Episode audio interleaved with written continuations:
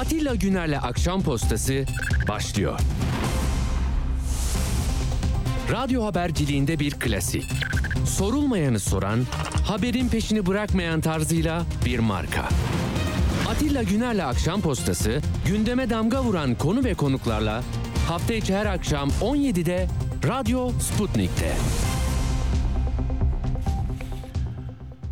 Akşam postasından hepinize iyi akşamlar efendim. Evet 26 Mayıs Cuma akşamı yani 39 saat sonra yapılacak olan ikinci tur Cumhurbaşkanlığı seçimi öncesi beraberiz. Artık Allah ömür verirse pazartesi günü sizinle konuşmaya başladığımızda 13. Cumhurbaşkanının adını da söyleyeceğiz. Bu öyle bir ilginç tecrübe olacak ki bizim için Zira ikinci turunu yapmamıştık bildiğiniz gibi. Ve örgütler, partiler nereye yoğunlaşıyor bu son dakikalarda? İstanbul. Yani İstanbul'u kaybeden Türkiye'yi kaybeder lafı bir kez daha sınanacak. Ne, yani belediye başkanlığını kaybetmiş, oylarında kısmi bir düşüş var biraz İstanbul'u anlatırım size ama bütün bakanıyla, meclis başkanıyla Erdoğan burada. Gerçekten e, yani sandığa gitmeyenleri götürmekten ziyade bir rehavet korkusu sardı Adalet ve Kalkınma Partisi'ni. O çok açık görülüyor. Ya gitmezlerse ya bu kadar 2 milyon 800 bin fark var ne olacak? Yani gitmesek de olur. Biz şuraya gidelim, tarlaya gidelim, yaylaya gidelim derlerse yanla, yanarız diye düşünüyorlar. Belli ki bunun için çok büyük bir markaj yapıyorlar. Safları sıklaştırmışlar. Ee, bakalım ne olacak? Ben örgütlerin, parti başkanlarının, liderlerin, vekillerin, genel başkan yardımcılarının değil de onların dönüştüreceği bir şey değil bu şahsi fikrimi söylüyorum. Bireysel bir tutum, davranış sadece kendisiyle baş başa kaldığı zaman düşünme reflekslerinin kapasitesine göre ben ne yapıyorum? Ben çok basit bir evet lafını hangi fotoğrafın altına basacağım değil mi? Burada sizden iki tarafta bir şeyler istiyor. Bir şeyleri anlatıyor.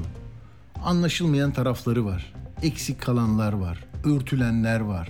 Hiç görünmesini istemedikleri en ağır ekonomik bunalımı yaşayan vatandaşların bunu gör görmeden de yaşayabileceğini nasıl olsa açık varsa işte bol bol paralar basıp size ver veriyoruz diyerek onu da öteliyorlar.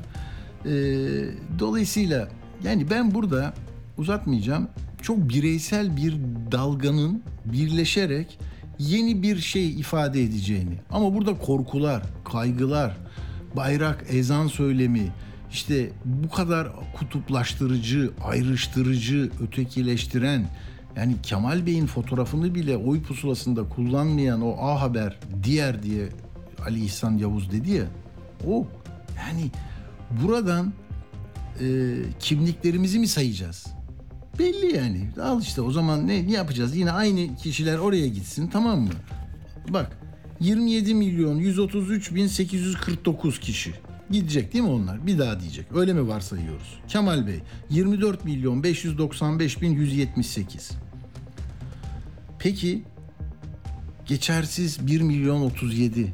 Sadece e, İstanbul'da sandığa gitmeyen 1 milyon 76 bin 792 215 binde geçersiz oyu var. İstanbul'da bile 1 milyon 300 bin bir oy var. Yani değerlendirilmemiş. Kimsenin lehine yazılmamış, aleyhine yazılmamış. Onu söylemek istiyorum. Dolayısıyla hani partiler bir şey söylesin, ittifaklar yapılsın, bir kanat üzülüyor, bir kanat ya neyse artık bu da son hamle, böyle yapalım. Sinan bana, Ümit sana, ilkeler bu tarafa, sana söz bu tarafa, Türkiye, vatan, göçmen, göçmenistan, gidiyoruz, yandık falan. içinde şey yok. Bu enflasyonu kim bu hale getirdi? Türk lirasını tutmak için Merkez Bankası'nın hazinenin kaynakları nasıl çarçur edildi? Nasıl 40 yıl sonra eksi rezerv, swapları da dikkate alarak e, söylerseniz hiçbir şeyi yok. Yani pazartesi günü devlet e, sanayici, iş adamı doları nereden, nasıl, kaç liradan bulacak? Borçlar nasıl tasfiye edilecek? Çok zorlu bir e, dönem. Bunları konuşmuyoruz. Tamam mı? İşte o turizm şirketi gibi kurulan partinin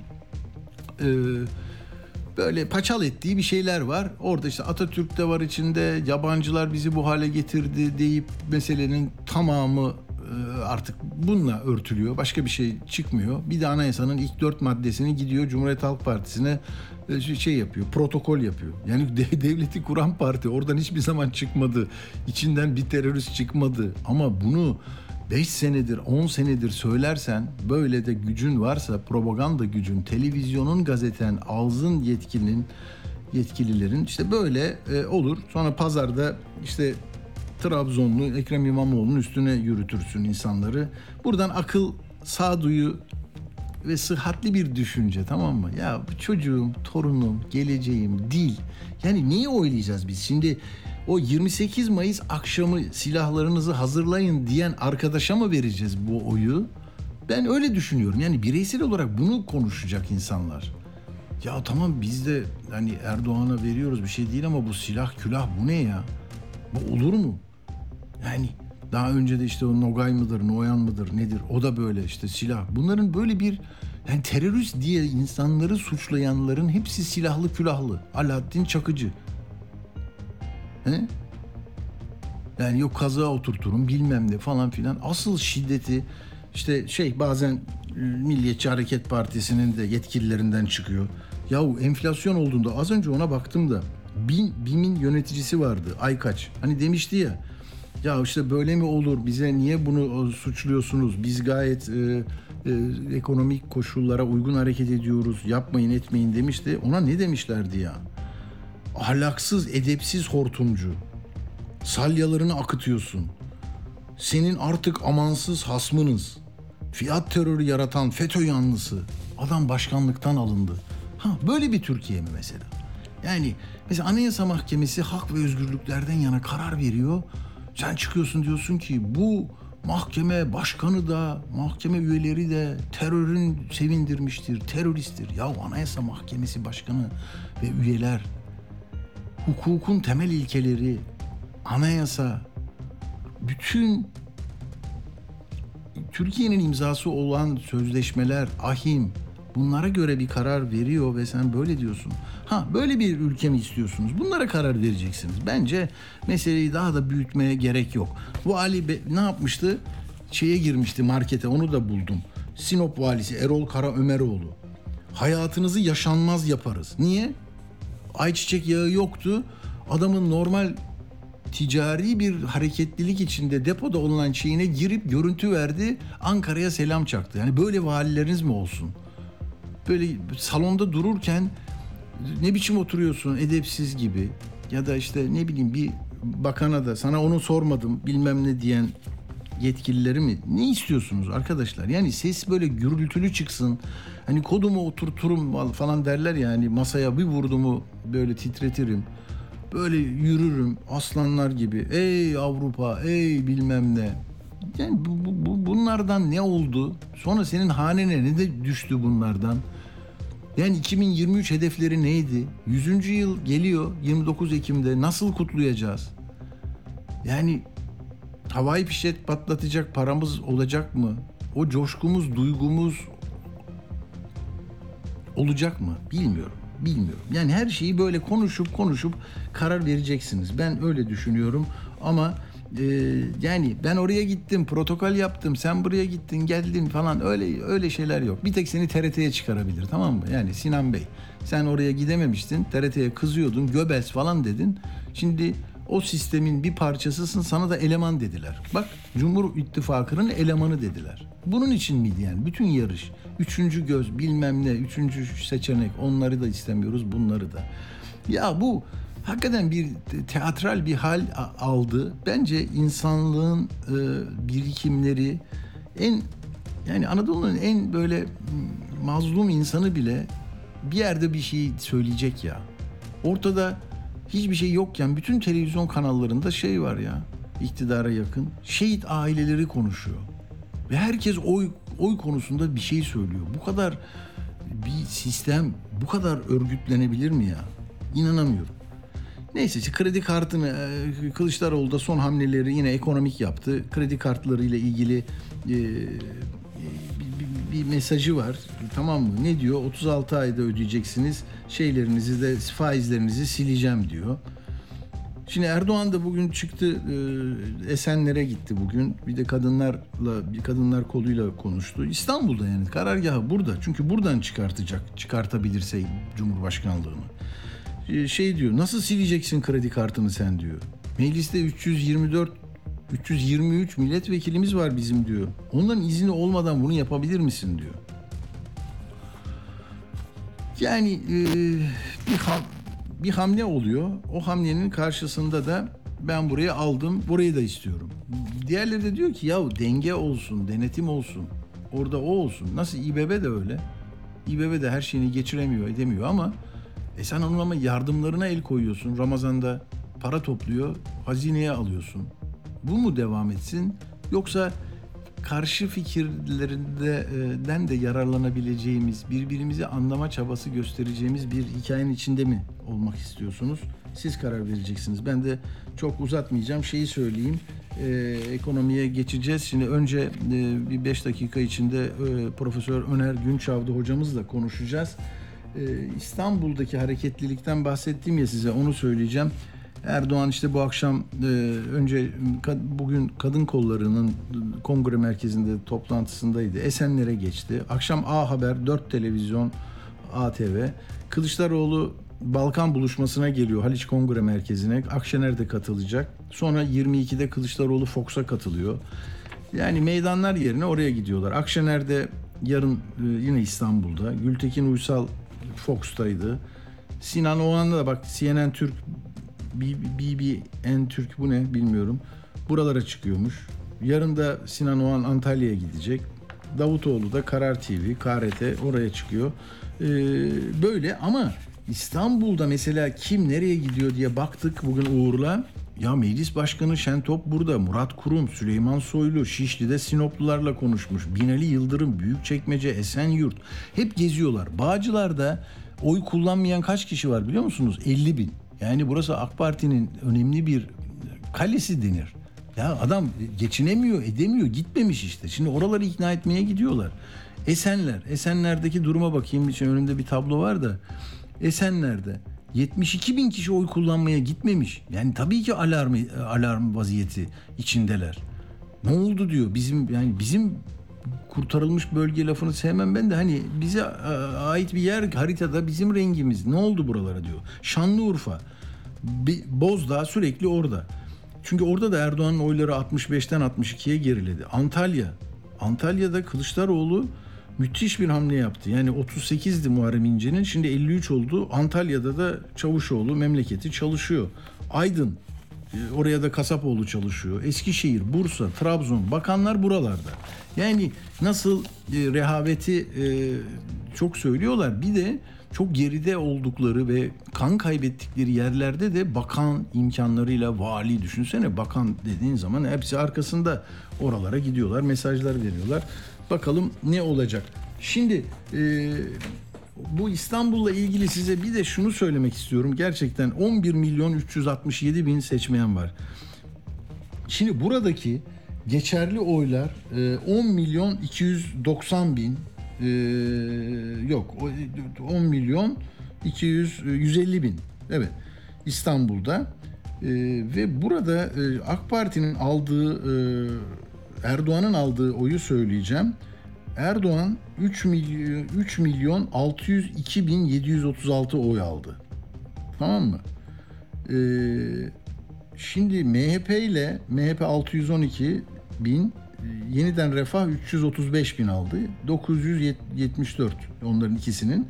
Yani 4 milyon 600 bin oy Cumhur'un. muhalefetin oyların toplamı da bu son seçimde 14 Mayıs'ta 4 milyon 927 bin oldu. Şimdi demek ki e, bunun içine kim var? CHP var, İyi Parti var, Yeşil Sol Parti var, TİP var. CHP 2 milyon 869 alıyor. Er, Erdoğan'ın e, aldığından daha düşük. Bu Cumhurbaşkanlığı seçimi. Ee, İyi, İyi Parti işte e, bu düzeltiyorum ya bu milletvekili seçimi. Ben milletvekili seçimini söylüyorum size. E, çünkü orada diğerlerinin adayları yok. Peki burada e, 1 milyon 4 milyon kişi sandığa gitmemiş. Erdoğan 50 almış. E, düzeltiyorum 46.68 almış. Kılıç 40, Kılıçdaroğlu 48.56 almış. O anın mesela burada 4.51 oyu var. İnce ile beraber yani neredeyse 5 yüzde 5. Bakalım bunların da bunların dağılımı nasıl olacak? Evet, şimdi biz biraz ekonomiyi konuşalım. Seslerden de e, çok vermek istemiyorum ama oy ve ötesini konuşacağız. E, onlara bir gözdağı verildi. Hani sandık ve seçim güvenliği açısından bu çok e, vahim bir durum. E, ve e, değişik bantlarım var ama onları sonra vereceğim. Konuğumuzu alabildik mi arkadaşlar? Peki. Profesör Öner Günçavda hocamız da katıldı bize. Merhabalar, hoş geldiniz hocam. Merhabalar, iyi yayınlar. Çok teşekkürler. Hocam şimdi en son e, yazınızı da okudum. Orada tabii e, kaygı e, yaratan ekonomideki genel görünüm var. Orada da sizin uyarılarınız var. Nasıl bir görünüm arz ediyor seçimlere 38 saat kala nasıl Türkiye ekonomisi? Bazen şey diyorlar 41 yıldır Merkez Bankası bu düzeyde rezervlerini eritmemişti ve yani pazartesi nasıl bir Türkiye olur sizi düşündüren, e, kaygılandıran asıl temel konu ne? Şimdi e, bu seçimler 14 Mayıs seçimleri biliyorsunuz beka söylemi ve e, milli güvenlik hı hı. E, konularıyla geçti.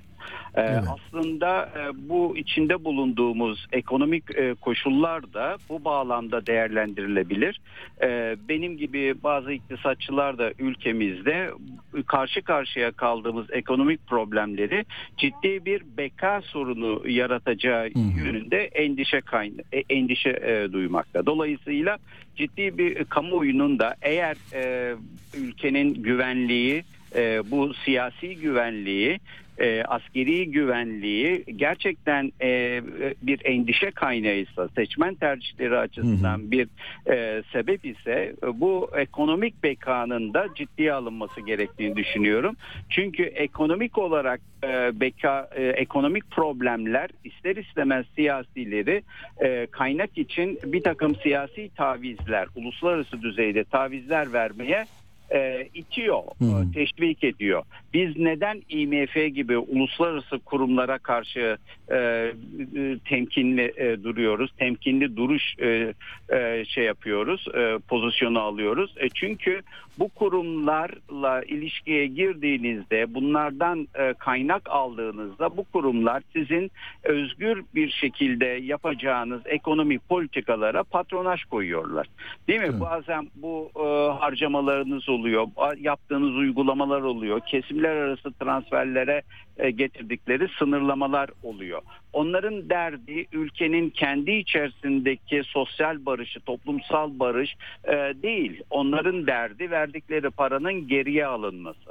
Şimdi bizim e, sıkıntımız e, şu e, daha doğru bir e, daha direkt bir şekilde ifade etmek gerekirse e, yaşı belli e, hani derler ya 40'ı 40'ın e, altında olanlar bilmez ama 40'ın üzerindekiler bilir. Geçmişte özellikle Sayın Cumhurbaşkanımız da zaman zaman çok e, kullanmıştır. Bu ülkeyi geçmiş siyasiler 70 sente muhtaç etmiştir hmm. demiştir. Bu Demirel'in e, ifadeleriydi Tabii. zamanında.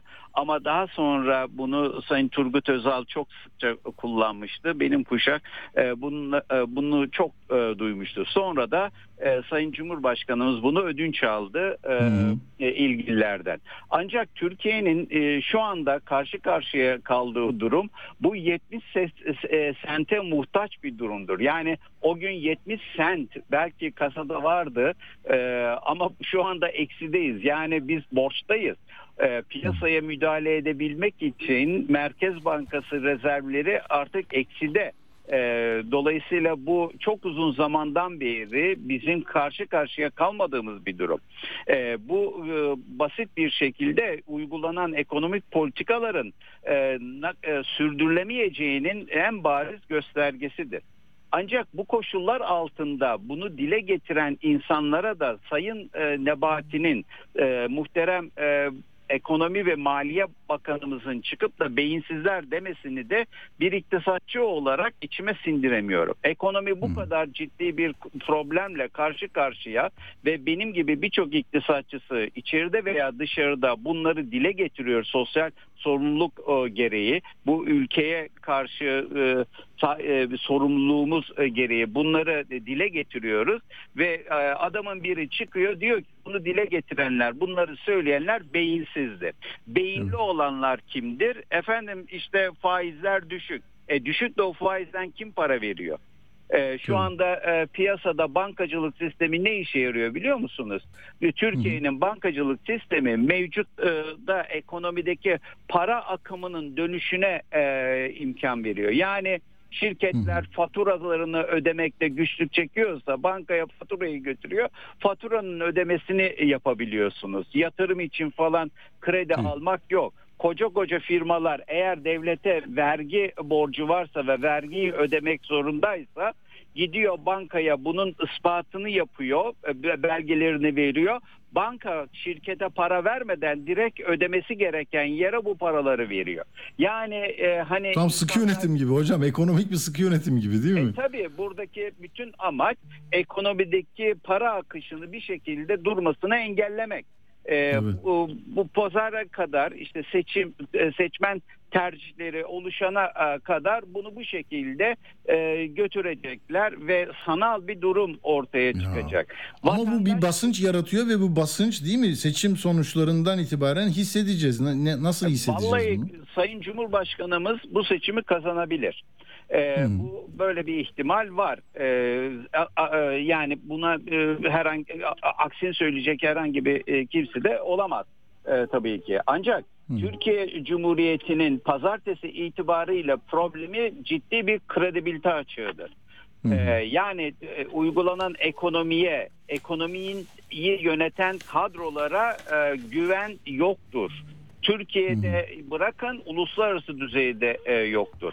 Böyle hassas bir dönemde Sayın Cumhurbaşkanımızın e, kör göze parmak sokar şekilde uluslararası CNN'e çıkıp da ben enflasyonla mücadele için faizleri gerekiyorsa daha da fazla düşüreceğim demesi de ayrı bir e, e, konudur. Yani e, zaten biliyorsunuz Sayın Cumhurbaşkanımız e, genellikle bu mülakatları prompter vasıtasıyla yapar. Evet. Ya daha Evet. doğrusu spontane bir ifade değil o. Demek ki Hı hı. yazılmış, düşünülmüş, tartışılmış ve o promptura bu geçmiş. Bir sistematik bir şey. Şimdi bu- bu koşullar altında e, değerlendirdiğinizde Sayın Cumhurbaşkanımızın yapmış olduğu bu açıklamayı da e, nasıl ifade edilebilir hapse girmeden e, ben e, bilemiyorum. Bu kadarını söylemiş olayım. Tamam. Ama normal Peki, koşullarda farklı şekilde söylenirdi. Doğru. Hocam peki muhalefetin kazanması halinde kaynak aynı kaynak, Merkez Bankası aynı, yönetim değişince, hani anlayış değişince nasıl bir e, şey yani tılsımlı bir şey gelmiş oluyor ki e, hikaye biraz daha katlanılabilir hale geliyor? Efendim e, iktisatta tılsım falan sihir falan yoktur. Olmaz. Sıfır toplamlı bir oyundur bu. Bir yere veriyorsunuz bir yerden alacaksınız. E, dolayısıyla muhalefet geldiğinde e, hiç kimseyi e, ben hani e, e, bulunduğum pozisyon itibariyle yanıltmak istemem. Ekonomi zor Hmm. durumdadır. Bu ekonominin idaresi belli bir maliyeti vatandaşın sırtına Tabii. yükleyecektir. E, bu, Tamam. bu bu şekilde biline. E, ancak dediğim gibi biraz önce Türkiye ekonomisindeki en önemli problem e, bir kredibilite problemidir. Yani bu kredibilite problemini biz aşamadığımız için e, Türkiye'ye sermaye girişinde yavaşlama var, durma var. Dolayısıyla hı. acil olarak kaynak açığı olan bir ekonomi olduğu için Türkiye acil olarak dışarıdan kaynağa ihtiyacımız var. Zaten o yüzdendir ki geçtiğimiz günlerde Sayın Cumhurbaşkanı televizyonlara çıkarak şunu söylemiştir. Dedi ki Orta Doğu ülkeleri Türkiye'ye güvendiği için buraya e, para depo ettiler. Yani sermaye hmm. depo ettiler ve bizim ekonomimizin önünü açtılar. Burada kastettiği Suudi Arabistan'ın e, Merkez Bankası nezdinde swapları kastediyor ve hmm. e, e, mevduat hesabı açmasını e, kastediyor. Evet. Ancak Türkiye ekonomisinin ihtiyaç duyduğu para miktarı bunların çok ötesindedir. Dolayısıyla bu boyutta bir kaynağı e, Orta Doğu'dan e, zaten Rusya'dan böyle bir kaynağın e, gelmesi mümkün değil. E, dolayısıyla batılı sermaye piyasalarından gelmesi gerekmektedir. Dolayısıyla o piyasaların önem verdiği kredibilite açığının da bir şekilde kapanması lazım. Nasıl kapanır bu? Öncelikle ekonomide normalleşmeyi sağlayacaksınız. Yönetimde normalleşmeyi. Sayın hmm. Cumhurbaşkanı kim olursa olsun bir kere işi uzmanlarına bırakacak yani her şeyi ben bilirim e, diyerek ekonominin yönetimini ben yaparım demek e, söz konusu olmamalı. E, her şeyi uzmanı e, yapmalı. E, ekonomik kurumlara serbestlik, bağımsızlık tanımlanmalı ve ekonominin yönetimde de işte e, ispat edilmemiş, e, test daha önce literatürde test edilmemiş bir takım faiz teorileriyle ortaya çıkılmamalı. Hı hı. Şimdi gerek hı hı. E, Arap'tan e, Orta Doğu'dan olsun gerekse batılı sermaye piyasalarından olsun herkes ekonomiyi e, ekonominin işleyişini e, belli bir e, sistematik içerisinde görmek ister. Buna işte biz e, ortodoks e, yöntemler diyoruz. Yani siz enflasyon şeyle e, enflasyonla mücadele etmek istiyorsanız bunun e, yollarından e, biri işte talebi kısmak, faizleri yükseltmek, e, bir şekilde ekonomide e, tasarrufları arttırıcı yöntemleri e, gündeme sokmak şeklinde e, diyebileceğim. Çok basit bir şekilde ifade ediyorum. Dolayısıyla insanlar bunu görmek istiyor. E, efendim ben size şunu söyleyeyim. Siz bir bankadan kredi aldınız e, bu krediyi e, ödeyemediniz. Sonra e, tekrar yapılandırmaya gittiğiniz zaman şirket olarak e, banka sizin hesabınıza el koyar ve sizin yönetim e, şekliniz hmm. üzerinde de bir takım tasarruflarda e, bulunur. Bunun gibi bir şeydir bu. Eğer hmm. yabancı sermayeye bağımlı bir ekonominiz varsa bundan kaçış yok. Ha derseniz ki ben yabancı sermayeden e, yabancı sermaye kullanmayacağım, iç kaynaklarla büyüyeceğim dersiniz onun da yolu vardır. Onun yolu içeride az tüketeceksiniz, tasarruf yapacaksınız. E, dolayısıyla bu yolu e, vatandaş lafla değil eylemle buna rıza gösteriyorsa benim şahsen Öner Günçav'da olarak tercihim iç kaynağa yönelmektir. Daha az tüketip belki daha fazla tasarruf yapmak ve e, bununla birlikte de ülkenin dışarıya bağımlılığını azaltıcı bir takım yapısal tedbirleri devreye sokabilmekte. Ancak bunlar yapılmadığı takdirde Türkiye ekonomisinin böyle bir salmardan yabancı piyasalara olan bağımlılığından kurtulması pek mümkün görünmüyor. O zaman yani seçim sonrası e, her ne e, olursa olsun iki şık var zaten. Bu e, burada kazanan taraf bu meselenin ciddiyetiyle orantılı bir hamleler yapması beklenir değil mi hocam? Yani sonuçta seçim geride kaldı. O pembe rüyaları bırakın. Durumumuz bu diye başka bir politikalar paketler çıkması gerekecek herhalde. Şimdi Şimdi bizim e, beklentimiz muhalif kadrolar e, bir kere e, e, uygulanması vaat edilen politikalar itibariyle güven veren ve şu anda maruz kredibilite açığını ortadan kaldırmaya aday politikalar. Bunun e, zaten e, göstergelerini biz gördük 14'ünden hmm. önce biliyorsunuz e, Sayın Kılıçdaroğlu'nun seçilme şansı artınca piyasalardaki gelişmeler, olumlu gelişmeler bunun bir göstergesiydi. CDS de çok düşmüştü hocam. Yeniden 673'e e, ulaşmış şimdi. Baktım da. Evet 700 civarında. İşte biz e, seçimin sonuçlarına bağlı olarak pazartesi hazırlık yapıyoruz. Ne olacak evet. e, diye. iki farklı senaryo halinde. Tabii burada e, tamamıyla karar verici olan yine vatandaşımızdır, Tabii. millettir, e, seçmendir. Doğru, doğru. O zaman bakacağız. Pazartesi günü yeni bir e, tablo var mı? Nasıl e, daha huzurlu olacağız? Ekonomik olarak ayakta durmayı da becereceğiz. Birlikte göreceğiz. Hocam çok teşekkür ediyorum Profesör Rica Doktor ederim. Öner Günçav'da hocama. Sağ olun. Görüşürüz. Hoşçakalın. Sağ olun, iyi akşamlar. Evet böyle az önce ben yayına hazırlanırken e, 16.35'te televizyonların bu e, kurları verdiği bant vardır ya oraya bakıyorum. Bir ara hepsinde 20 oldu dolar, 20.01 oldu. Mesela Habertürk'te, diğer kanallarda, CNN'de vesaire bir, tek şey duruyordu. Hmm, TRT Haber ısrarla 19.98 vesaire ama şimdi e, galiba genel bir e, şey oldu, gerileme oldu. Seçimlere çok az kala, piyasaların kapanmasına az bir kal, e, süre kala 20'den 19.98'e gerilemiş. Yani olmayan bir şeyi satarak yeniden bunu nasıl temin ediyorlar bilmiyorum. Ama 20'yi göstermemek lazım denmiş. Kurallar böyle faizde burada duracak. Yani gerçekte ne olursa olsun kapalı çarşıda kaşa giderse gitsin ama biz burada hani resmi kuru böyle tayin edelim. Sonra ne olacak ya bu kur korumalı mevduattaki paralar o adamlar orada da durdukça kazanıyorlar yani. Şimdi biraz sonra e, hem iyi bir ekonomi gazetecisi hem de siyaset konusunda da yorumları olan Ozan'la konuşacağız. Ozan Gündoğdu biliyorsunuz e, Halk TV'deydi. Şimdi Fox'ta ana haberde böyle zaman zaman yani her akşam bir e, titizliğiyle bir meseleyi alıyor, tahtasına yazıyor, bize anlatıyor. Arkadaşlarım onu arayabilir bir iki bir iki dakika içinde. Ben bir bantlar vereyim. E, radyo demek ses demek. E, orada da şuna e, dikkat edelim. E, yani az ses vereceğiz bugün çünkü e, bakın İstanbul'u çok konuştuk ya. Necdet ben Kaftancıoğlu'nun yaparsın İstanbul videosunun sözleri de ilginç. Ondan biraz böyle dinletelim. Sonra da e, epeydir kullanılmayan Sana Söz şarkısı da bu kez Ümit Özdağ'ın bir videosunda e, yer aldı. Ondan da bir damla vereceğiz. Arkasından e, yine e, Cumhuriyet Halk Partili gönüllüler mi yapmış onu ben anlamadım ama hani bir gazi kendisini teröristle teröristlikle suçlayanlara cevap veriyor. Yani CHP'nin müşahidi olmuş. CHP'nin yeni reklamıymış bu. Uğur uyarıyor beni.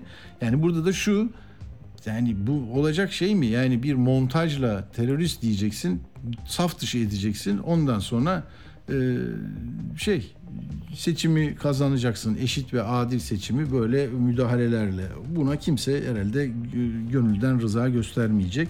Hadi şeyi verelim. Hani bu böyle bir seçim e, hikayesi olsun.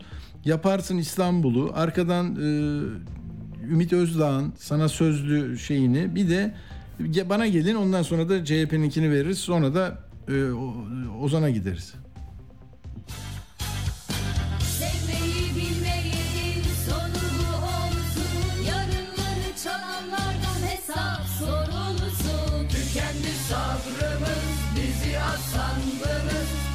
Bayrakları, yaparsın İstanbul. Ne çok şey yaptınız, bizi ne sandınız? Sandıklar bilir bizi, yaparsın İstanbul. Kendi sabrımız, bizi asandınız.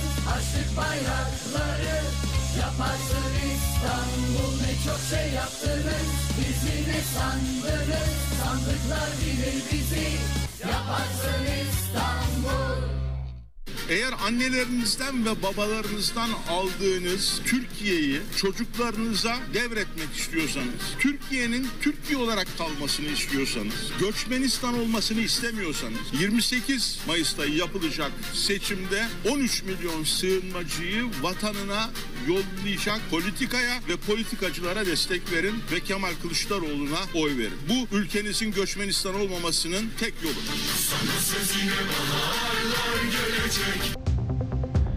Evet sana sözü Kemal Bey bile pek çok e, yeni videosunda kullanmıyor. Ümit Özdağ kullanmış. Böyle ilginç geldi bana. Şimdi e, tabii yahu seçimi Türkiye'nin adalet, demokrasi, hukuk, e, yönetim anlayışı, e, kamu bürokrasisinin e, nasıl bir yönetim sergileyeceğinden tutun da sivil toplum örgütlenmesi, meslek odaları, birlikleri, onların bütüncül bir yaklaşımla ülke için çalışmalarını e, neredeyse tahrip eden bir hal aldı tabii. Yani e, darmadağın o, onları konuşmuyoruz. Şimdi teröristlerle e, milli güçler e, inananlarla inanmayanlar arasında bir şeye kitledi. Muazzam hoparlörleri koyarsan böyle bir küçücük kasabaya yani bunu 5 sene 3 sene ne- her gün söylersen yani herhalde orada da şey olur yani beyin beyin faaliyetleri de durur yani. Türkiye'de kocaman bir şey böyle bir sahne haline geldi. Şimdi burada bu buradan çıkış için CHP'nin hani terörle e, bir illiyet bağı kurulamayacak parti olduğunu göstermek için zekice bir şey yapmışlar. Hani Erdoğan da diyor ya montaja zekice diyor aslında burada bir zeka olabilir. Çünkü şey var bir kreatif bir şey yapmışlar. Bizim bununla ilgimiz yok. Bak gaziler de CHP'li olabilir. Bu ülkede CHP'liler e, bu harcın bir, bir en önemli unsurudur. Nereden çıkardınız bunu diye bir dinleyelim bakalım. Bir bölümünü aldım ben onu. Sen görevli misin? Evet, burada bizim okulda. E ben görmedim seni bizim toplantıda. Ha yok, ben CHP'den. Nasıl yani? Niye? Abi adamlar seni bu hale koyan teröristlerle işbirliği yapıyor. Sen kalkıyorsun bir de onlara yardım mı ediyorsun? Bak, bunlar tehlikeli laflar Sema. Deme öyle. Hepimiz kardeşiz. Hepimiz bu vatana aşığız. Ne teröristi Allah aşkına? Yalan mı söylüyor reis? Bak hepsi terörist bunların. Kendisine oy vermedi diye terörist ilan ettiği 25 milyon terörist var o zaman bu memlekette. Vallahi kusura bakma Kemal de koskoca Cumhurbaşkanı'nın yalan borcu yok bu millete. Belden aşağısını bu vatana feda etmiş Gazi Kemal'in var mı yalan borcu? Ben de mi teröristim? Ya sana lafım yok ama var yani içlerinde yok mu? Varsa gitsinler tutuklasınlar. 3-5 oy fazla alacağım diye kardeşi kardeşe düşman etmesinler. İftira büyük günahtır Sema. Kolay gelsin. Dini olmayan, bayrağı olmayan, ezanı olmayan kimler destekliyor Bay Bay Kemal'i? Bu teröristler. Bizim bilet nanay çıktı. Kaderini piyangoya bırakmayacaksın demek. Kendi tercihini kendin yapacaksın. Vicdanının sesini dinle, değişime oy ver. Türkiye barışın, huzurun, kardeşliğin ülkesi olsun. Evet böyle bir videoyu yapma mecburiyetinde hissetti Cumhuriyet Halk Partisi'nin karargahındaki yöneticiler. Ya ne kadar zor bir durumdur bu.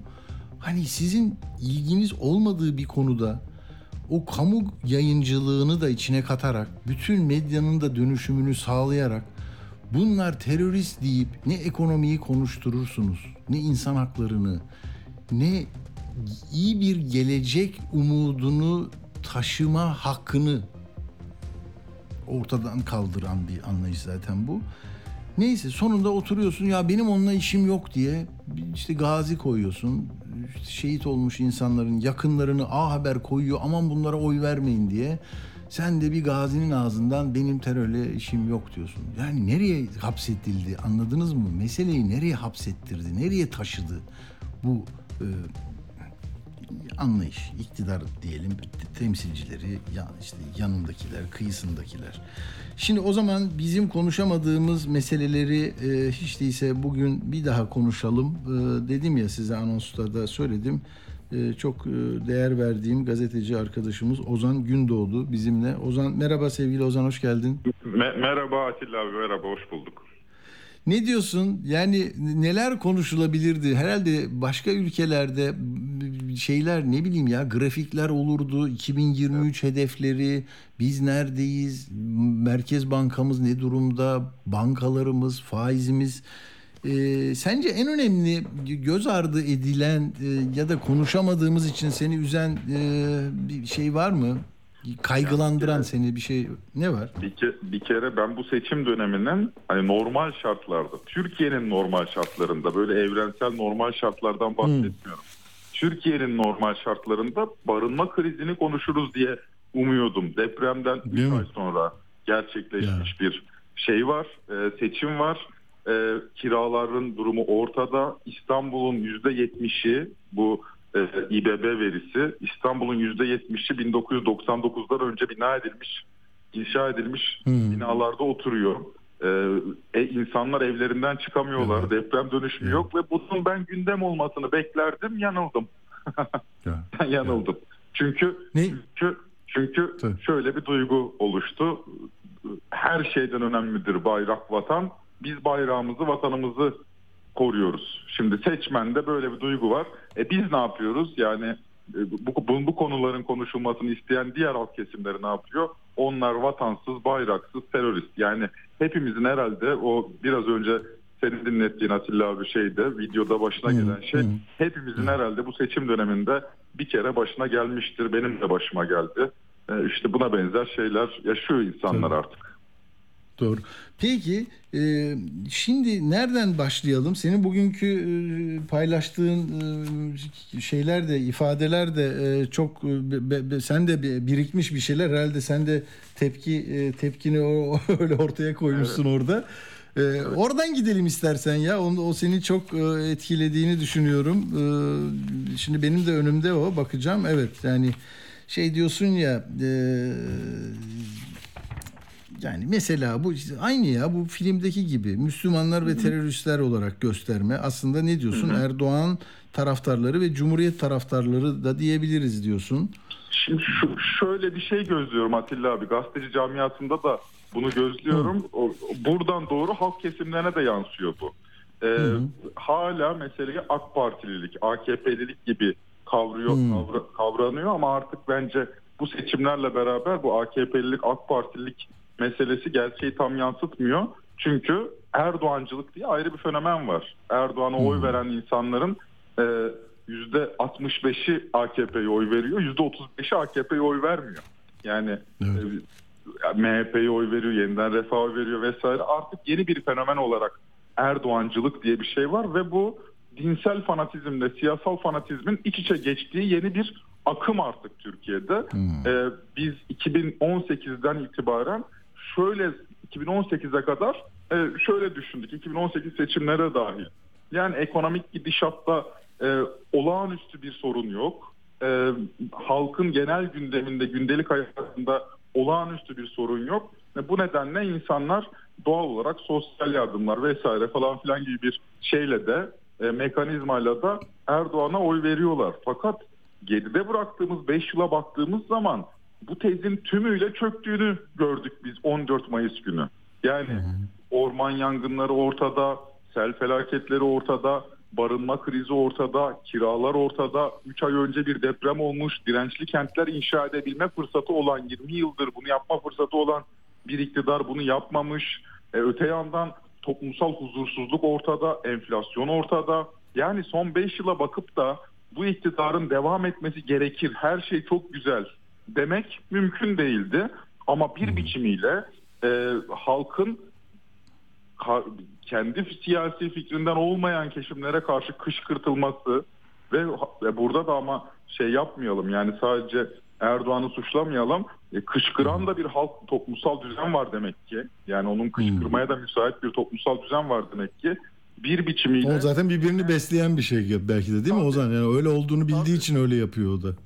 Tabii yani bu bana kalırsa yani 70 yıllık ya soğuk savaştan bu yana 1945'ten bu yana Türkiye'de üreyen anti sol, anti komünist şeyin e, ağacın tümüyle gövdesini 14 Mayıs seçimlerine koymasıydı. Erdoğan da şunu keşfetti. Belli artık yani bu.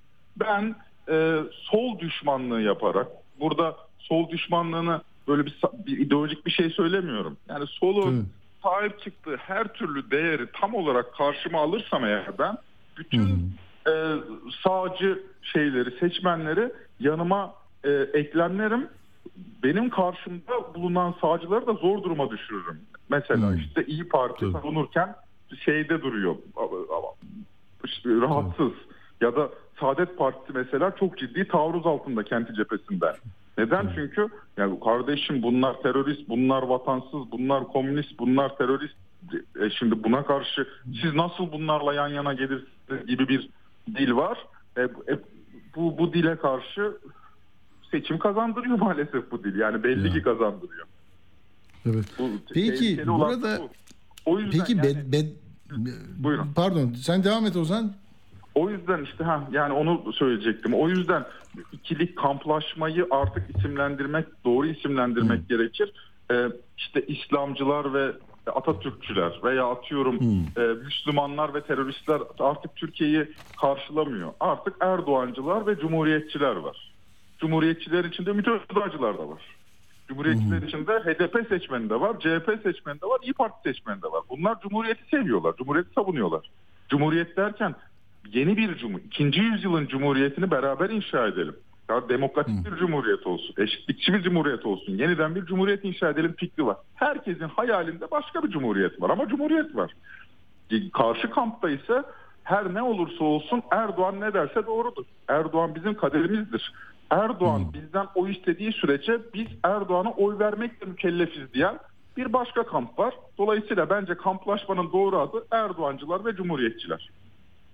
Demek ki e, bunun alt başlıkları da dediğin gibi yani e, karşı tarafı hem böyle diri tutan hem de bir savunma hattına çağıran bir e, söylem nedir o? Yani e, haneye gelir azalıyor. E, gıda, iaşe meselesi bile sorun, barınma sorun ama sen e, neyi savunuyorsun? E, sana neyi e, anlatıyor bütün bu e, propaganda? İşte e, ezan susmaz, bayrak inmez. Dolayısıyla bunlarla yürünen bir seçim oldu. Yani 100. yılına böyle gidecek bir Türkiye'yi ben de meslek hayatımın başlarından beri bir şeyin değişeceği umudunu hep diri tutardım. Ama yani hakikaten geldik, döndük, dolaştık sanki hani 46'daki seçim atmosferinden daha da e, şey değil yani e, farklı değil. Ee, yine bir hat var. O hat üzerinde yeniden hizalanın diyorlar. Hiç kim ileriye gitmeyeceğiz. Bunu böyle yapacağız. Peki e, ekonomiden biraz bahset bize. Bunun bedelini peki nasıl ödeyeceğiz biz? Kim kazanırsa kazansın. Nasıl bir e, 29 Mayıs sabahı olacak? Bir kere şey yani halk kesimleri bizim halkımızın ekonomi okur yazarlığı maalesef zayıf. Ben hep söylüyorum yani lise ortaokul düzeyinde bir ekonomi okur yazarlığı dersine ihtiyacımız var zorunlu. Ee, şimdi ekonomi deyince sadece matematikle ilgili e, ya da işte bazı finansal hesaplarla ilgili bir şey düşünülüyor. Halbuki biraz da toplumsal psikolojiyle ilgili. Bugün bankaya gittim mesela. İşte banka şubesinde her zaman gittiğim banka şubesi beni de oradaki beyefendi tanıyor. Mesela şunu söylüyor. Ya Ozan Bey sabahtan beri fiziki döviz talebine yetişemiyoruz. 300-500 dolar çekiyor insanlar. Şimdi bu ekonominin şeyiyle ilgili değil. Yani ekonominin durduğu yerle ilgili. E muhakkak ilgisi var. Yanlış ifade etmeyeyim. Muhakkak ekonomideki stresle ilgili. Ama biraz da toplumsal psikolojiyle ilgili. Ben ekonomi gazetecisiyim. İşte televizyona falan çıktığım için bazen sokakta tanıyorlar insanlar beni. Ya bana sordukları soru şu. Sürekli sorulduğu için dikkatimi çekiyor. Ozan Bey bankamızdaki paraya el konulur mu? Şimdi bakın bu bu şimdi bu ekono- ekonomiyi siz ne kadar iyi yönetirseniz yönet. Bu kadar kamplaşmış ve bu kadar e, her şeyi yapabilme ihtimali olan bir iktidarla her şeyi yapabilme ihtimali olduğunu iddia eden o muktedirlikte bir iktidarla ekonomiyi mümkün değil doğru yönetemezsiniz. İşte bakın ne oldu? 14 Mayıs öncesinde e, anketler, kamuoyu araştırmaları e, piyasada Kılıçdaroğlu'nun geleceğini veya bir değişim olacağını e, şey yaptı, anlattı kamuoyu araştırmaları ve ülke risk birimi düştü. Peki 14 Mayıs'tan sonra niye bu kadar gerginiz? Çünkü Erdoğan'ın bir daha kazanacağı fiyatlanmaya başladı ve ülke risk birimi arttı. Niye ülke risk birimi artıyor? Çünkü artık şunu yapabilecek güce, gücü veriyoruz e, Sayın Erdoğan'a. Ya kardeşim istersen sen bu memleketin borcunu da reddedebilirsin. İstersen ödemiyorum dersin ya ne olacak ki? Gerginliği oluştu yurt dışı piyasalarda. Hal böyle olunca risk birimi artıyor. Döviz talebi artıyor. E şimdi Erdoğan bir daha gelirse doların 30 liraya 35 liraya çıkacağını düşünüyorsam eğer ben ve ben de bir örneğin tekstilciysem, ihracatçıysam şu davranışı geliştiririm. Ya benim 4 ay sonra bir siparişim vardı. 4 ay sonra 5 ay sonra vereceğimi düşündüğüm bir siparişim vardı. Ya da şöyle düşünelim. Stoklarındaki yarı mamul mal 4-5 ay yeter. Ben 4-5 ay sonra sipariş veririm dedim. Ama bir anda bir baktım ki o Erdoğan herhalde bir daha kazanacak. Dolar da fırlayacak belli ki. E o zaman ben şimdiden sipariş vereyim. Neden doların 35 lira olmasını bekleyeyim ki? O şimdiden sipariş dediğiniz şey döviz talebi.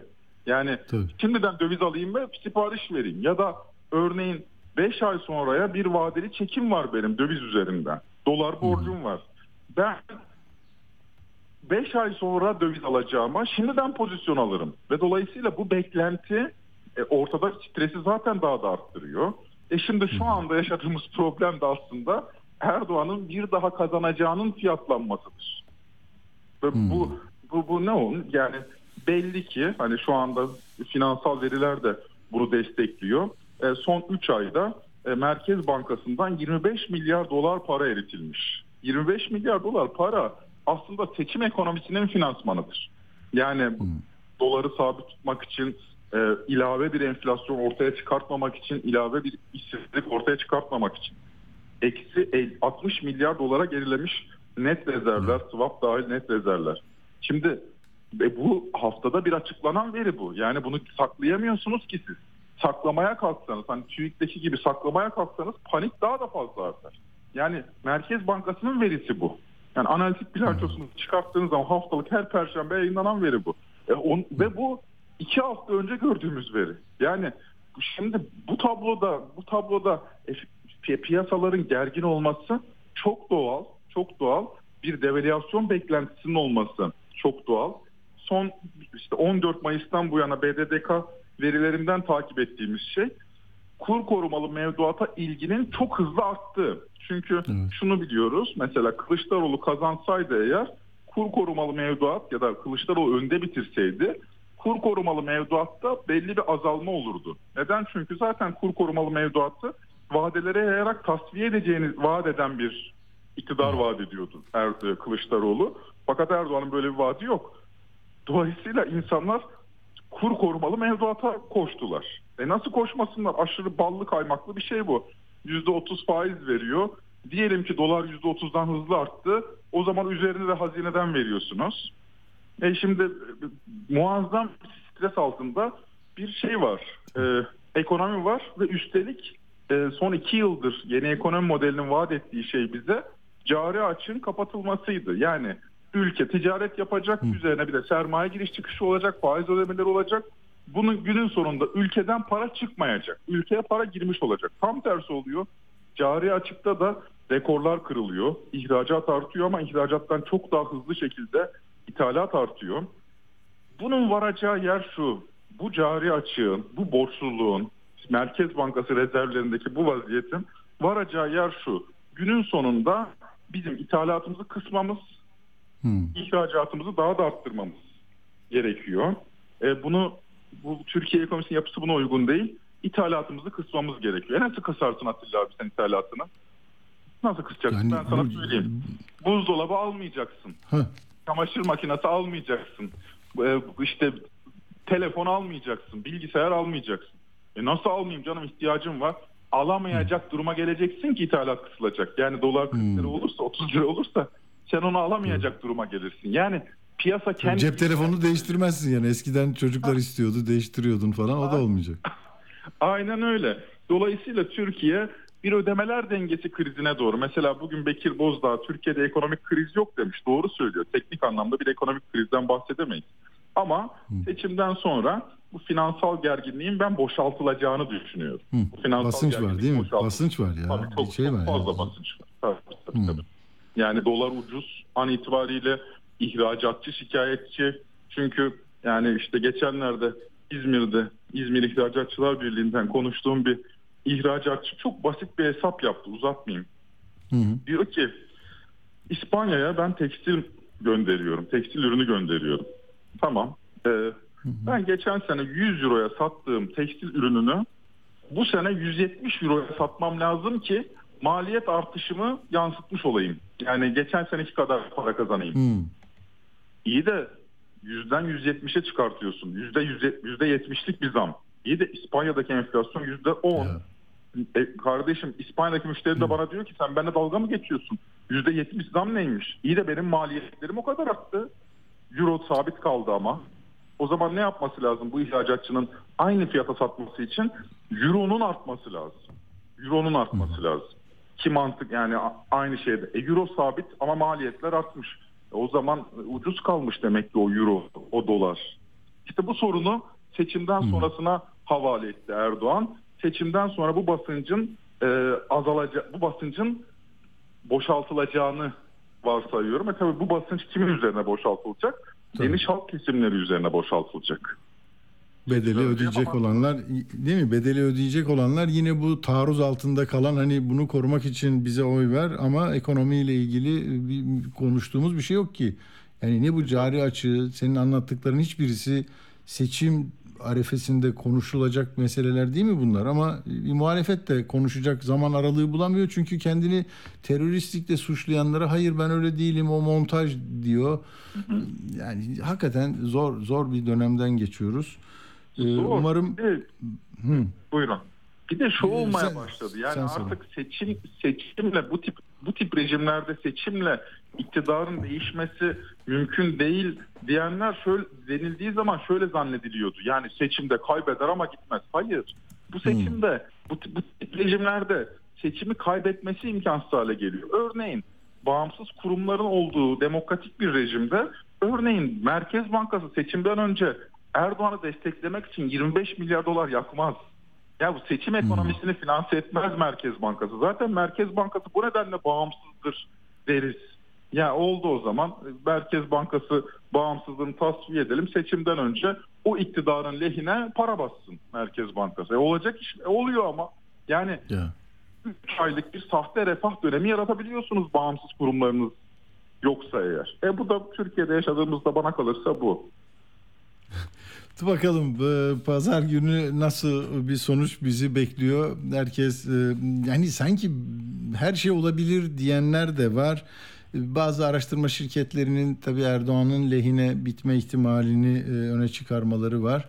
Bilmiyorum ben Ozan katılır mısın bilmiyorum son iki dakikamız. Dedim ki bireysel sorgulama, bireysel ihtiyaçlar, aidiyetin dışında bir daha sorgulayıp e, sandık başında karar verme hallerini e, önemsiyorum ben. Belki bu üst üste gelen e, adaletsiz, eşit olmadığı çok belli olan e, bir seçimde bir bir şey olur olabilir diyenler var. Bilmiyorum katılır mısın? Valla ben e, geçen seçimin yani 14 Mayıs seçimlerini Kılıçdaroğlu'nun önde bitireceğini ama seçimin ikinci tura kalacağını varsayıyordum. Yanıldım. E, ha- yani benim tahminim benim tahminim o kadar başarılı. Gerçi bu memlekette kamu araştırmacıları da çok çuvalladılar. Doğru. Yani valla kestiremiyorum. E, tabii her şey mümkün ama tabii favori çok açık yani Erdoğan favori durumda şu an. Hani a- şey- İşte onu da değiştirecek olan o bireysel e, Evet. şeyler, kopuşlar ve bir, bir, bir- bir yeni bir sorgulama gibi geliyor bana bilmiyorum. Bakalım pazartesi, Bakalım. pazar akşamı öğreneceğiz zaten. konuşuruz Ee, pazar çok- akşamı. Çok teşekkür ediyorum Ozan Gündoğdu. Zaman ayırdın bize harikasın. Çok teşekkürler. Görüşmek Sağ üzere sağ. Sağ ol. Sağ ol. Evet şimdi biz devam ediyoruz. Bir e, hemen Uğur Koçbaş'la dünyadan küçük bir şey alalım. Arkasından da yolcuya gideriz. Uğur var mı? Tamam. Uğurcuğum merhaba hoş geldin. Merhaba, hoş bulduk. Evet Uğur ne oluyor? Sende ne var son dakika gelişmesi var mı? Ya, son dakika yok da şimdi biz e, hani bu seçim sürecinde A Haber'i, TRT'yi falan çok konuştuk. Hani adaletsiz bir seçim kampanyası yürütülmesine aracı oldukları gerekçesiyle. Dünyada durum ne? Yani seçim sürecinde medya kuruluşları özellikle de devlet televizyonları nasıl yayıncılık yapıyor ya da yapmak zorunda diye bir bakayım dedim. Şimdi aslında UNESCO'nun e, bu konuda bir kriteri var. Ama ben çok uygulayan bir ülkeye de rastlamadım açıkçası. Her ülke kendi kriterlerini belirlemiş bu konuda. UNESCO diyor ki devlet televizyonları diyor seçim sürecinde kamu yararına görev yapan medya organları haline dönüşmek zorunda diyor. Yani nasıl? Şöyle diyor mevcut yönetimlerinin yerine bağımsız bir yönetim gelsin. Bu şekilde bütün adaylara eşit mesafede olunabilir diyor. Yani mevcut yönetimde bir iktidar etkisi her yerde olabilir diyor. O yüzden diyor bu adamların yani e, etkisini kırmak için e, ba- hani şey vardı ya e, eskiden seçimlerde İçişleri Bakanları, Adalet Ulaştırma Bakanları istifa ederdi. Yani onun gibi bir uygulama öneriyorlar kamu kurumlarına ama dediğim gibi çok fazla uygulayan bir ülke görmedim. Her ülke kendi kriterlerini belirlemiş. Şimdi Amerika örneği çok çarpıcı burada. Onun bir iletişim yasası var. 315. maddesinde diyor ki seçimlerde bütün medya kuruluşları yani kamu özel ayrımı yapmaksızın eşit süre kuralı uygulamak zorundadır diyor. Şimdi böyle şöyle bir ayrım var. Mesela Fox News örneğinden gidelim. Yani oranın A haberi gibi düşünebiliriz. Ee, biliyorsunuz Cumhuriyet Parti'nin yayın organı gibi çalışan bir televizyon kanalı. Seçimlerde de Trump'a çok güçlü destek verdiler. Hatta Trump'ın seçim hilesi iddiasını sürekli yayınlarında tekrarladıkları için 1 milyar dolara yakın bir tazminat ödemeye de mahkum edildiler. Ee, o Fox News oy kullanma makinelerinin üreticisi şirketin e, davası e, konu olmuştu. Şimdi bu yasa diyor ki sen desteklediğin aday lehine istediğin kadar yayın yapabilirsin. Ama Trump'la röportaj yapıp ona prime time'da 2 saat ayırdıysan ne kadar eleştirsen de ne kadar istemesen de Obama'ya da Biden'a da ya da prime time'da 2 saatlik röportaj süresi ayırmak zorundasın diyor. Hani bazen şaşırıyoruz ya vay Obama Fox News'e çıkartmışlar. O en çok enteresan. Nasıl nasıl çıkar bu adam Fox? Yasa diyorsun böyle. Zorunlu. Yani böyle bir şey yapmaya zor. Ama ne oluyor? E, çok da gönülsüz yapmıyorlar bunu. Çünkü Obama'ya en zor, en sıkıştırıcı soruları sorma fırsatını yakalıyor Fox News. Beyaz Saray'da onunla o röportajı yaparken. Yani gönülsüz bir iş değil aslında bu. E, başka bazı kurallar da var. Mesela Arnold Schwarzenegger e, vali adayı olmuştur. Ronald Reagan başkan adayı oldu. Bunlar film geçmişi olan, Hollywood geçmişi olan ünlüler. Onların filmlerinin gösterilmesini yasaklıyor mesela bu yasa. Sempati uyandıracağı gerekçesiyle tarafsızlık ilkesi. Donald Trump reality show yapıyordu. Onun yayınlanmasını yasaklıyor. Mehmet Öz siyasete girdiği zaman onun e, show programı yasaklanıyor. Hatta Mehmet Öz'ün kızının bir yemek programı varmış Defne'nin yaptığı. Ee, ona bile denetim gelmiş. Babasını konuk etmek istemiş. izin verilmemiş vesaire. Şimdi İngiltere'ye geldiğimiz zaman oranın rütükü var. Ofcom. Çok sıkı denetliyor medyayı seçim sürecinde. Bu adayların eşit süre alması zaten en önemli kriterlerden biri. Ama orada zaten BBC'yi çok anlatmaya gerek yok. Çünkü e, BBC iktidarları en çok zorlayan e, televizyon kanalı, devlet kanalı olmasına rağmen mesela Boris Johnson'ı başbakanlık döneminde o pandemi partisi skandalıyla e, en sert yayını yapan medya kuruluşuydu. Yani Boris Johnson başbakanlıktan eden medya kuruluşu bile diyebiliriz BBC'ye. Yolsuzluklarla ilgili dosyalar, bel- belgeseller yapıyorlar vesaire. Fransa'ya geliyorum. İki turda Şimdi iki turlu şey var Cumhurbaşkanlığı seçim var orada da. İlk turda ortalama aday sayısı 14 olmuş e, son birkaç seçimde. E, devlet televizyonuna şöyle bir şey denilmiş. Yani oy potansiyeli ne olursa olsun bu 14 adayın tamamına eşit süre ayırmak zorundasın denmiş ve o şekilde röportajlar yapılmış. İkinci tura kalan adaya da iki eşit süre e, ayrılması e, söz konusu. Danimarka'da, Norveç'te e, yine e, partilere ve adaya eşit süre verilmesi zorunlu yasalarla İtalya'da farklı bir uygulama var. Devlet televizyonu RAI e, seçimde yarışan bütün televizyonlara eşit mesafede oluyor. Ama e, özel kanallar için herhangi bir sınır söz konusu değil. Sen istediğin kadar e, desteklediğin adaya bütün gün e, istersen röportaj yapabiliyorsun. Çek Cumhuriyeti farklı bir uygulama. Her adaya 40 gün boyunca dörder saat ayrılmak zorunda. Yani bunlar hep belirlenmiş ve e, eşitlik ilkesi neredeyse Avrupa'nın bütün ülkelerinde Amerika'da e, uygulanan bir şey ama Türkiye'ye geldiğimiz zaman o- ondan çok eser görmüyoruz. TRT'nin kanununda yer alıyor olmasına rağmen. Ya. Peki Uğur hadi bakalım seçim sonrası e, pazartesi inşallah e, yine İnşallah. birlikte oluruz anlatırız. Çok teşekkürler. İyi hafta teşekkür sonları ederim. sana da. Görüşmek üzere. Peki hemen e, yolcu hazırsa yolcuyla devam edelim. Vaktini çalmayalım. Evet yolcuyla da bitireceğiz. Şimdi Erdoğan e, Es- Esenler'de konuşuyor. Ben bir şeyler anlatayım e, yolcu gelene kadar. Esenler'de yani e, kameralar yukarıdan çekince çok sınırlı ve az böyle rahat gezilen bir alan. e, Küçücük yollar kenarda. Yani enteresan buldum onu. E, yani sayı veremez galiba burada. Küçük bir yer. Evet yolcu merhaba hoş geldin. Atilla merhaba hoş bulduk. 18 dakikada sen neler anlatırsın bize? Oo, oo, çok güzel. Dün verdiğimiz bir söz vardı. Çok popüler bir iddia var. Hatta bu bir dezenformasyon, başka bir deyişle bir yalan. İkinci tur öncesinde Kılıçdaroğlu kazansa da hiçbir şey yaptıramazlar. Çünkü meclis çoğunluğu AKP'de diye bir yargı e, etrafta yoğun bir şekilde görülüyor. Öyle değil. Cumhurbaşkanı mesela meclis onayı olmadan yani nerede her kararı tek başına verebiliyor. Nedir bunlar diye bakacak olursak Cumhurbaşkanı yetkilerini sana sayayım.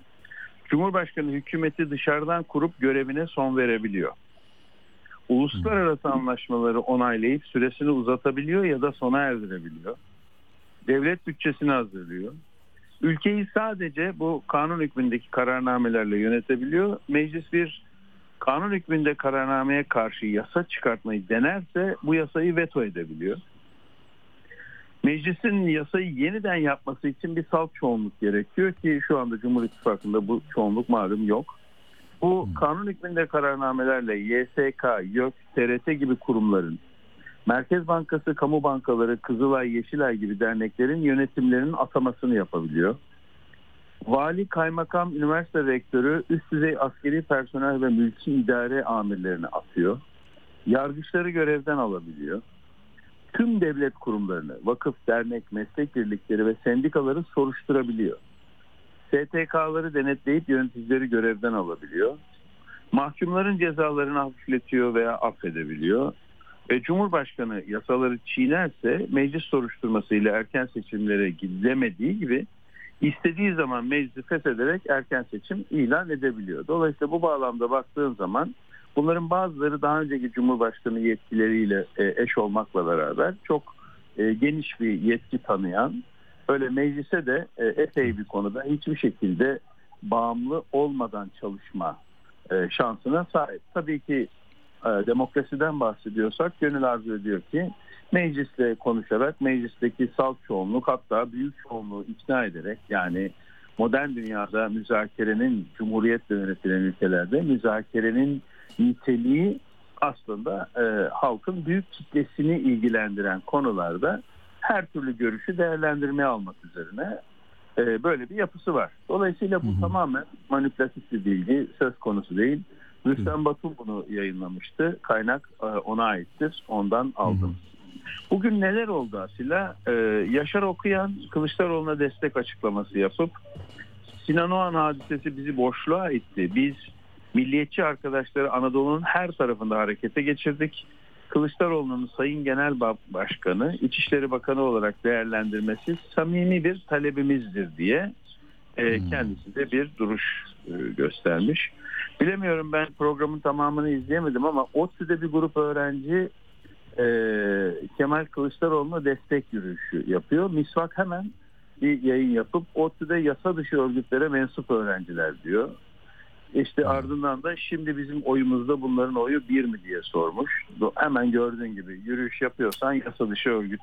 E onları yasa dışı örgüt üyesi olduğunu biliyorsan o zaman suç duyurusunda buyur. İnsanlar da hani biz de bilelim kim terörist kim değildi. Ama tabii damgalaması çok kolay. E, operatör doktor Salih Selman var. Bu yürüyüş hakkında kendisi diyor ki Kılıçların LGBT'li nesil yetiştirmesine sandıkta izin vermeyeceğiz. Politik bir duruştur, bir görüştür ama hemen LGBT'li nesil cümlesi devreye giriyor. Ya. Ee, Şehit Anaları Derneği Başkanı var Pakize Akbaba. O ciddi şekilde ağır bir Sinan Oğan eleştirisi yapıp Kemal Kılıçdaroğlu'na e, oy vereceğini söylüyor. E, Cem Yılmaz'ı tahmin ediyorum paylaşmışsınızdır. O tekrar e, Kılıçdaroğlu'na ikinci turda Yok bunların bir kısmı yoktu bizde. Sö- söyleyebilirsin. Evet. Bunlar yoktu. Tabii Cem Yılmaz da aynı şekilde oyunu açıkladı. E, hmm. Fakat tabii troll ordusu e, müthiş bir performansta. Yurt dışından sürekli olarak Frans Fransa'dan yayın yapan biri var. O diyor ki Recep Tayyip Erdoğan bunlar Ömer Halis Demir gibi vatan evladının çıkıp kendilerini alınların ortasından vuracağına ihtimal vermemişti diye bir tweet atmış ki artık yani daha ötesi yani tam bir e, bizim bildiğimiz bütün yasalara göre hakikaten halkı ciddi şekilde şiddete teşvik eden bir Twitter ama hiçbir şekilde kendi hakkında bir şey açıklanmadı. Hı hı. E, tü e, birinci vazifen sandıklara müdafaa etmektir diye bir pankart açarak bugün bir yürüyüş yaptılar ODTÜ'de. Ee, şey var Atilla e, İzmit'teki Merkez Belediye Başkanı CHP'li o meydanın sonunda bir sinevizyon kurarak madem ki hiçbir yerde kendimizi gösteremiyoruz diye çok büyük bir sinevizyonla e, işte propaganda yani basında kendine yeterince medyada yer bulamayınca öyle bir yöntem izlemiş. Keşke daha erken yapsaydı diye. Bir e, beyefendi var. Kendisi Kore gazisi Mehmet Sarıkaya. 84 yaşında sadece oy kullanmak için Türkiye'ye geliyor. Kendisi e, Kılıçdaroğlu'na e, taraf olarak açıklama yapmış. Ya yolcu ben sana neyi soracaktım? Unutmadan bunu söyleyeceğim. Dün e, televizyon konuşmasında Erdoğan hani bu akil heyet yok muydu çözüm Bahsedeceğim, sürecinde? Hani bahsedeceğim. entel dantel. Evet, yani evet, şimdi halkın hani ortalama bir Türk vatandaşının ya da esprili insanların kullandığı bir şey bu değil mi ya? Entel dantel deyince o danteli hakikaten bir bir şey bir sınıflandırmada e, bir, bir şey mi zannetmiş oluyor? Ne- Neyi ifade etmiş oldu? Buradan neyi anlayacağız biz? Entel, dantel kim varsa aldık deyince ciddi ciddi. Ne, ne anlatıyor sana? Atilla bu aslında şu cümlenin devamının bir tezahürü gibi geliyor bana. Yani senin demokrasi dediğin şey bir trendir. Biz varacağımız yere kadar o vagona bineriz duruşu bu. Çünkü onlar o gün için barış için toplanmış halkı e, etkileyecek e, halkın üzerinde kanaat önderi niteliği taşıyacak. Örnek Rıfat Hisarcıklıoğlu vardı, Lale Mansur vardı, Kadir İnanır vardı, Nihal Bengüsü Karaca vardı diye gidiyor bu liste. E şimdi e, bu insanlara o gün ihtiyaç duyduğunda alıp ardından ya biz bunları aslında entel dantel diye şöyle bir sınıfa tabi tutuyor. Yani aslında bunu defaten konuştuk. Ee, Erdoğan çok e, sık biçimde şunu kullandı. Örgütlü alt kesimi, örgütsüz orta sınıf ve eğitimli kesime karşı sürekli bir karşı gösterme hali. İşte ev sahiplerine karşı bir hamle var. Ee, yok köpek gezdiriyorsun bir hamle var. Ünlü beyaz Türkler lafı var. Yok işte Boğaz'da içkisini yudumlayanlar meselesi var. Bunların hepsi aslında bir kültür inşası. Yani diyor ki bizim kültürümüz budur. Bunlar bizim kültürümüzden değildir. Aynı zamanda bizim kültürümüzden olmayana pek bir yaşam hakkı tanımadığı gibi aynı zamanda da kullandığı yöntem bunlar zaten teröristtir. Bunlar zaten PKK ile beraberdir diye bir propaganda yöntemi izliyor. Artı Tele1'de çıkıp canlı yayında dedi ki ekonomimiz çok sağlam. Bu arada yine Körfez'den filan bizim sistemimizin içine para depo eden ülkeler oldu.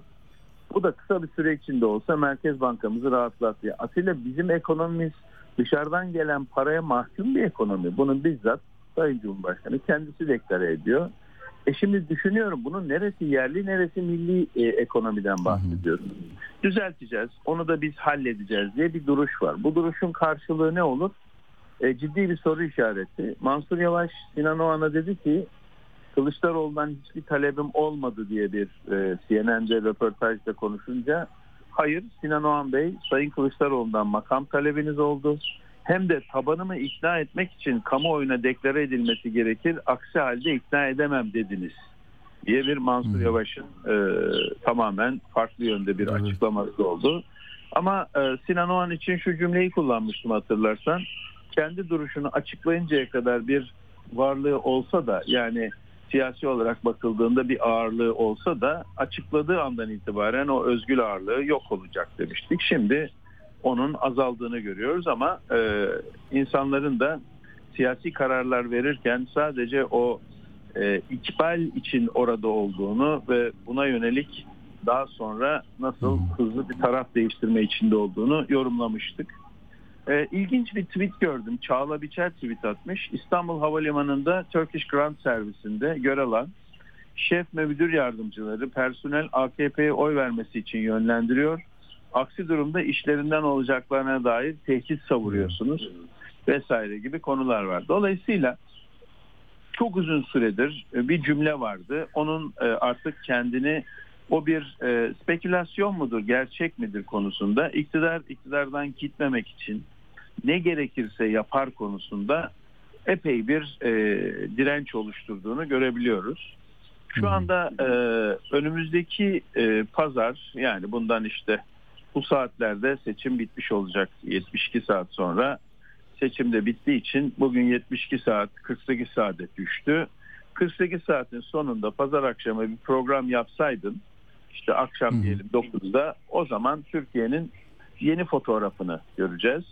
Burada e, çok temel bir şeyde herhangi bir değişiklik yok. Kim ki daha çok kendisini destekleyen siyasi görüşe sahip seçmeni sandığa taşıyabilirse onun gerçekten çok farklı bir e, Türkiye ihtimali üzerinde olduğunu görüyoruz.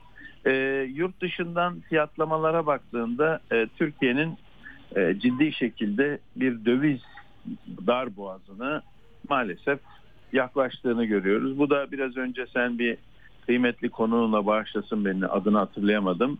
Ekonomi üzerine konuştuğunda işte insanların bu e, döviz üzerindeki talebinin aslında kaynağını görüyoruz. Öte yandan e, Financial Times'da bir makale çıkmıştı. Uzun da bir makale. 2-3 gün önce çıktı. O da dünyadaki altın talebinden çok bahsediyor. Bayağı uzun bir makale. Grafikler şunlar bunlar ama şunu vurguluyor. Merkez bankalarının da talepleri artmış. E, aynı zamanda e, henüz diyor daha kurumsal e, talebi e, olan büyük şirketler girmediler altın talebine. Kastettiğim ne? E, döviz meselesi yukarıya doğru çıktıkça bize gelen altın da e, dövizle geldiğine göre altın fiyatlarının da ciddi şekilde artabileceğini görüyoruz. Bu da basit bir korelasyonla düğünlerde takı meselesi, düğün yapma meselesi bunlarla ilgili bir yavaşlamaya. Düğünler azalırsa üç endüstrideki hareket daha negatif taraflara doğru gitme riski taşıyacak. Nedir o? Birincisi doğal olarak inşaat sektörü, beyaz eşya ve otomotiv gibi e, aslında e, bir taraftan e, düğünlerle ilintili olan şeyi görüyorsun. Bir taraftan da çelik. Çelik bu üç endüstrinin ham maddesi ağırlıklı. Dolayısıyla eğer yurt dışından herhangi bir talebin varsa bu taleplerle ilgili bir fiyat artışı beklemek çok doğal. E fiyat artışı enflasyona, enflasyonda maaş artışına yol açıyor. Maaşları artırdıkça enflasyon artıyor. Enflasyon arttıkça maaşlar artıyor. Bu da bir sarmala sokuyor ülkeleri. Dünyada da böyle, bizde de böyle. Elbet dünyadaki ekonomik koşullar ülkelerin finansmana ulaşabilme kabiliyeti genellikle ve ağırlıklı olarak e, özellikle Batı ülkelerinde G7 diyebileceğin ülkelerde halkın borçlu olması ama bu borcun uzun vadeli yani mortgage dediğimiz 20 yıllık 30 yıllık borçlar olması nedeniyle finansman olarak onları biraz daha rahat tutuyor. Ee, ekonomiler her zaman bir döviz fazlasına ya da kendi ülkelerinde kullanıyorlarsa euro ve dolar gibi bir şey kullanıyorsa farklı enstrümanlara ulaşma imkanı sağlıyor onlara. Bizde ise bu farklı enstrümanlara ulaşmak çok mümkün gözükmediği için altına doğru veya işte dolar euroya doğru bir yoğun talep var. Ee, bu pazar günkü e, fotoğrafa bakacak olursak bu fotoğraf aslında çok net bir şey söylüyor. Şimdi yine bir e, şu anda ekranımda Financial Times'ın bir enteresan makalesi var. Bu makale 16 Mayıs'ta çıktı seçimden hemen sonra. Oradaki grafiklere bakarak söylüyorum.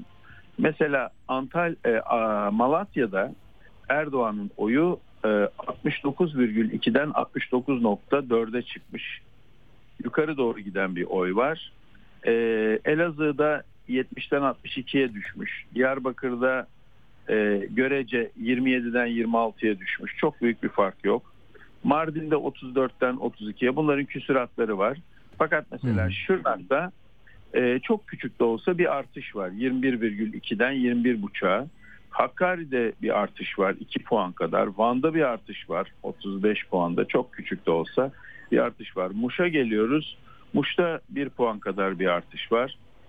Ağrı'da neredeyse aynı. Niye bunları söylüyorum? Bunlar ağırlıklı olarak daha çok HDP'nin de eski adıyla HDP'nin de e, oy deposu olarak görülen yerler ama e, oradaki görüşler biraz değişmiş. E, şaşırtıcı biçimde Kırklar elinde 29.8'den 30.5 puana Edirne'de 31.4'ten 32.1'e çok küçük bir artış da olsa bir artış görebiliyoruz. Aydın da artmış 38'den 38 bire ya da korumuş diyebiliriz ama Kayseri'deki 7 puan, İşte e, Nevşehir'deki e, 6 puan, Konya'daki 6-7 puan, e, Ankara'daki 5-5,5-6 puan, Bolu'daki yine 6 puan kadar fark var. Antalya'da 3 puan, Isparta'da 5 puan, e, Afyon'da 5 puan e, Erdoğan'ın e, notlarında. Denizli'de yine 4 puan civarında düşüşler var. Bu düşüşleri mesela Karabük'e baktığın zaman 6 puan düşmüş. Sakarya Sakarya'da 6 puan düşmüş. Yani Erdoğan lehine bir gelişim görmüyoruz orada ama Düzce'de de orada mesela orası çok da şeydir. Yani bu konularda hassas e, insanlar oluyor seçmenler ama düşüyor. Atilla, Bakalım evet, şimdi ne olacak? Ne diyorsun? Kocaeli'nde bile düşmüş Atilla. Kocaeli'de 4,5 puan düşmüş. Ya. Sakarya'da 6 puan Hı hı. yuvarlıyorum tabii. Karabük'te düşmüş. Karabük'te de 6 puan var. Tabii bu bize hem bir şey söylüyor hem hiçbir şey söylemiyor. Burada belirgin olan faktör biraz önce söylediğim konu gittikçe berraklaşıyor. O da seçime götürülen insan sayısı, sandıklara sahip çıkıp e, sonuçları bir an önce görmemiz gerekiyor ama ne yazık ki henüz hala biz biliyorsun şeyden dolayı e, Yüksek Seçim Kurulu'nun e, resmi rakamları il il maalesef ulaşamadık. Bu tabii çok güven yaratan şey gereksiz bir konu ama niye ulaşamadık onu da anlamış değilim açıkçası. Ee, çok daha kolay bir artık bugünün dünyasında teknoloji çok daha ileride bunu görmek gerekir diye bakıyoruz ama maalesef bunu e, açıkçası göremiyoruz. Şimdi burada yuvarlayarak konuşuyorum. 45 puana 49,5 puanlık bir e, birinci turdan elimize gelen resmi rakam bu olduğu için biz de bunu konuşabiliyoruz. E, bu 4,5 puan bir tarafın 5 puandan yani 0,5 diyeceğimiz yarım puan kadar bir e, destek alabilirse o zaman 51'e ulaşıyor. Öbür taraf ise bir 5 puan alması lazım. 5 puan dediğimiz şey e, defaten konuştuk. 2.7 ile 3 milyon arası oy. Bu tabii katılıma göre değişen bir oy. 3 milyon aslında alınabilir mi? Alınabilir. Bunu zaten Sinan Oğan'ın beşlik yuvarlak hesap konuşuyorum yine.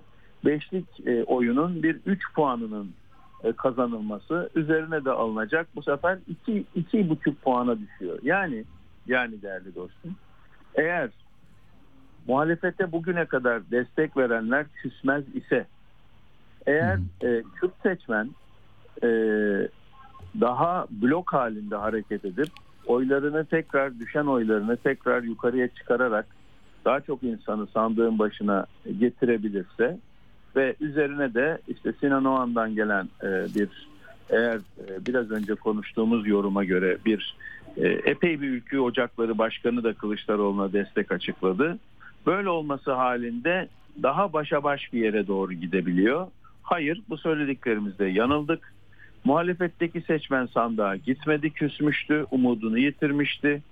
E, buna karşılık e, iktidar daha çok insanı sandığa götürdü.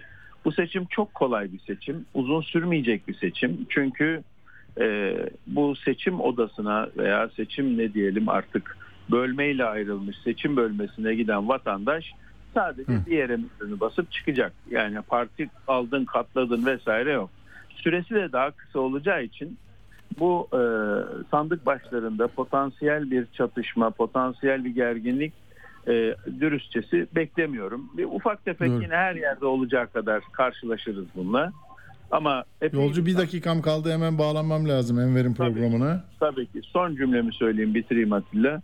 Ne olursa olsun eğer bunu demokratik bir şekilde yaptıysak demokrasi mücadelesine devam edip seçime saygı göstermek demokratik bir olgunluktur.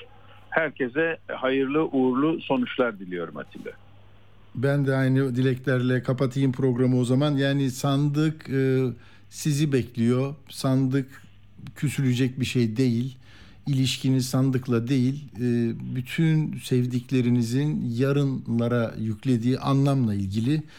Siz işinizi bilirsiniz. Sevgiyle kalın. E, Pazartesi günü bakalım neyi konuşuyor olacağız. Hoşça kalın. İyi seçimler olsun, iyi tercihler olsun.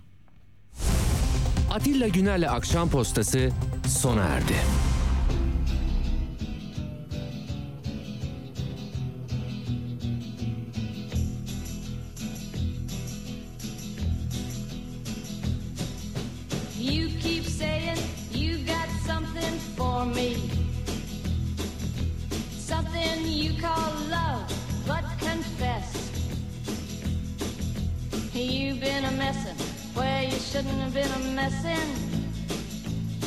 And now someone else is getting all your best. These boots are made for walking, and that's just what they'll do.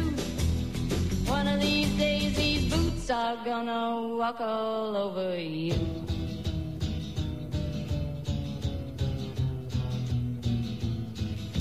Yeah. You keep lying when you ought to be truthing. And you keep losing